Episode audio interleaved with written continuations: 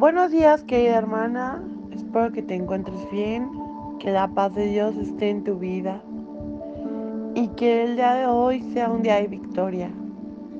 Y quisiera invitarte a que meditáramos la importancia de presentarnos ante Dios puras, ante Dios limpias. Abre tu Biblia en el Salmo 51.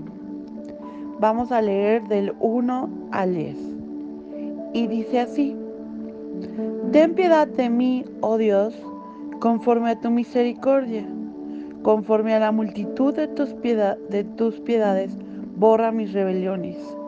Lávame más y más de mi maldad y límpiame de mi pecado, porque yo reconozco mis rebeliones y mi pecado está siempre delante de mí.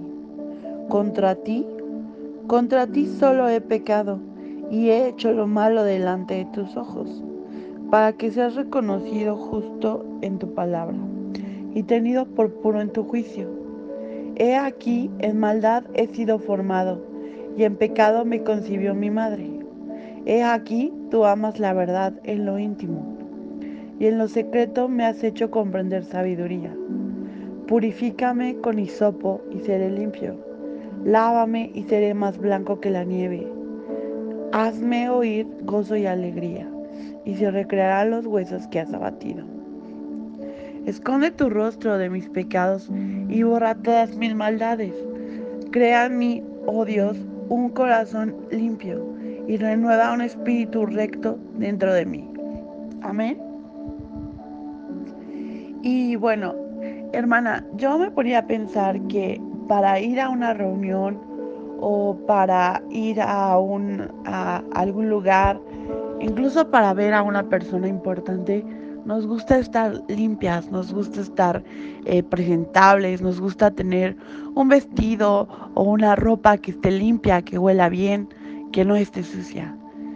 Y muchas veces entramos a la presencia de Dios en nuestro devocional diario o andamos delante de Él en nuestro diario vivir, sucias, o, impresentables o con manchas. Y no es precisamente que no pequemos, no es precisamente que ahora seamos santas y ya todo salga bien. De lo que se trata es, como dice el Salmo, que lo íntimo hayamos comprendido la sabiduría y que le demos la oportunidad a Dios de, de purificarnos cada día.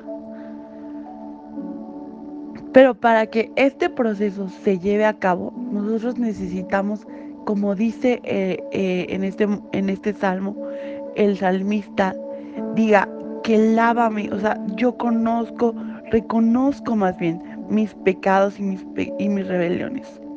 Y sé que he pecado contra ti. Es necesario que reconozcamos nuestras fallas para que nosotros podamos ser limpiadas, para que nosotros podamos ser purificadas, es necesario que primero reconozcamos que hemos fallado. Y me parece que es la parte más difícil. Porque como seres humanos nos cuesta mucho trabajo reconocer que hemos fallado. Pero si nos examináramos verdaderamente cada momento de nuestro andar, nos daríamos cuenta que a veces pecamos de omisión, que a veces pecamos de pensamiento, que a veces se nos va rápidamente una reacción o una palabra. Y entonces es ahí donde nos damos cuenta que necesitamos retomar, que necesitamos reconocer lo que estamos haciendo mal delante de Dios.